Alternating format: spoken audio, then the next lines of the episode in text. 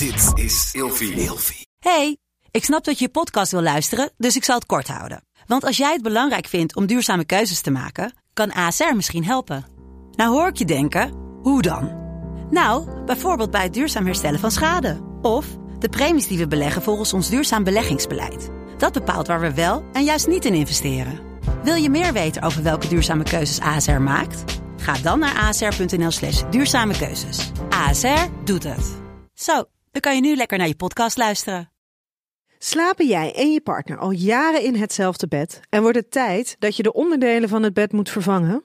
Dit is het perfecte moment om je gehele bed te vernieuwen. Je krijgt namelijk extra korting bovenop de lopende kortingen bij Emma Sleep met de code RELATIEVRAGEN in hoofdletters. Dus ga snel naar emmasleep.nl en bestel jouw bed.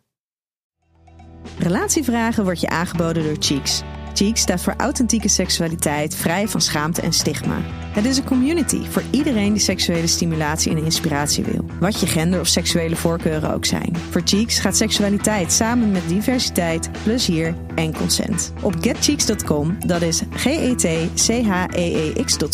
vind je erotische en educatieve inhoud. En als je nu een jaar abonnement neemt met de code Relatievragen, krijg je de eerste 14 dagen gratis. Hi, ik ben Elio Heres, orthopedagoog, seksoloog, consulent in opleiding en gespecialiseerd in genderdiversiteit. En vandaag beantwoord ik de volgende vraag. Wat is een gender reveal party? Een gender reveal party is een feestje waarop het geslacht van het baby bekend wordt gemaakt. Dat kan na 20 weken, dan uh, kan je het geslacht van het kind uh, zien. En dan, dan, doe je bijvoorbeeld door een, uh, een, een, taart aan te snijden. Als de binnenkant dan roze is, dan is het een meisje. Als de, buiten, of de binnenkant blauw is, dan is het een jongetje.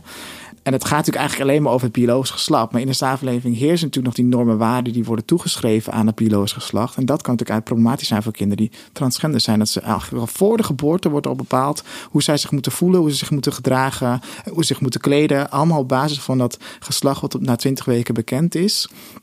En dat ik ook denk, ja, oh, dan ben je zo blij met een meisje, maar was je dan niet blij geweest met een jongetje of andersom? Wat maakt het slag van het slag van het kind nou daadwerkelijk uit? En natuurlijk voor transgender kinderen is het gewoon problematisch en moet dit gewoon voorkomen worden. En ja, het, het werkt gewoon nog steeds op die manier ergens die genderstereotypering in, in de hand.